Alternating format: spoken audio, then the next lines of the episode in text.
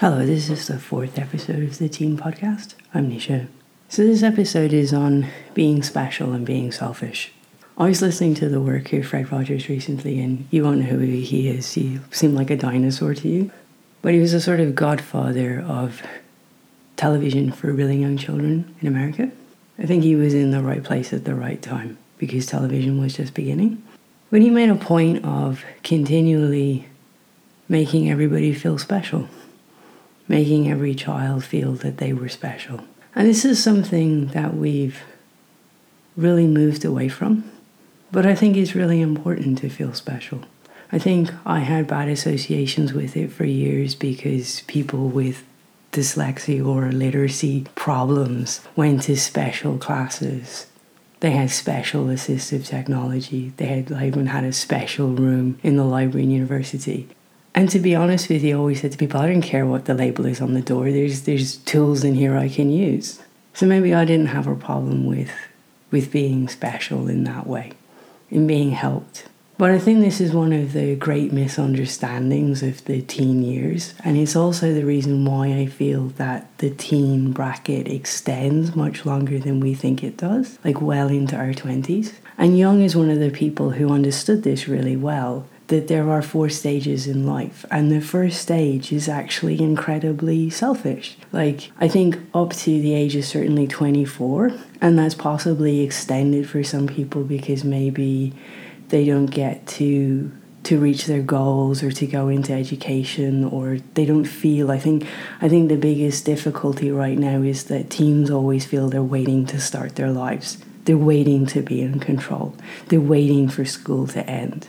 But the reality is is that in that stage of your life, you can only do things for yourself. You achieve milestones, you achieve goals, you go out on the sports pitch, you hopefully enter creative competitions. But you do all of these things for yourself. The world, to a certain degree, revolves around you. That's often perceived by people to be selfish. But I think it's a very important forming time. If we don't start off and we don't do things for ourselves and we don't achieve goals and we don't achieve for ourselves, we're not ready to do things for other people.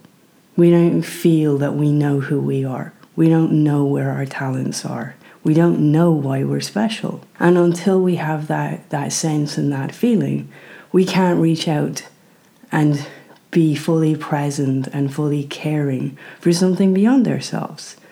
So it's a very important time. And I think it would be better if we looked at it as special rather than selfish. But I think it's important for you to realize that having a focus for yourself at this stage is really important. It's like that sort of when you get on an aircraft and they say to you, put on your oxygen mask first before you help anybody else. It's exactly the same at this stage of your life. You have to achieve. And if you don't achieve and you don't have that focus and you have this sort of gnawing sense of I'm, I'm not special, I'm not better than anybody else, I haven't got anything to add to the world, I'm not talented, I don't have anything to contribute.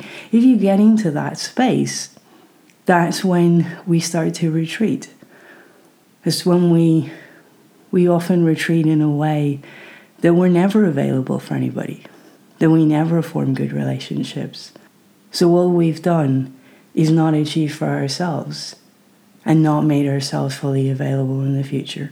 So it's important at this time to give yourself permission to do things for you, even if that seems selfish.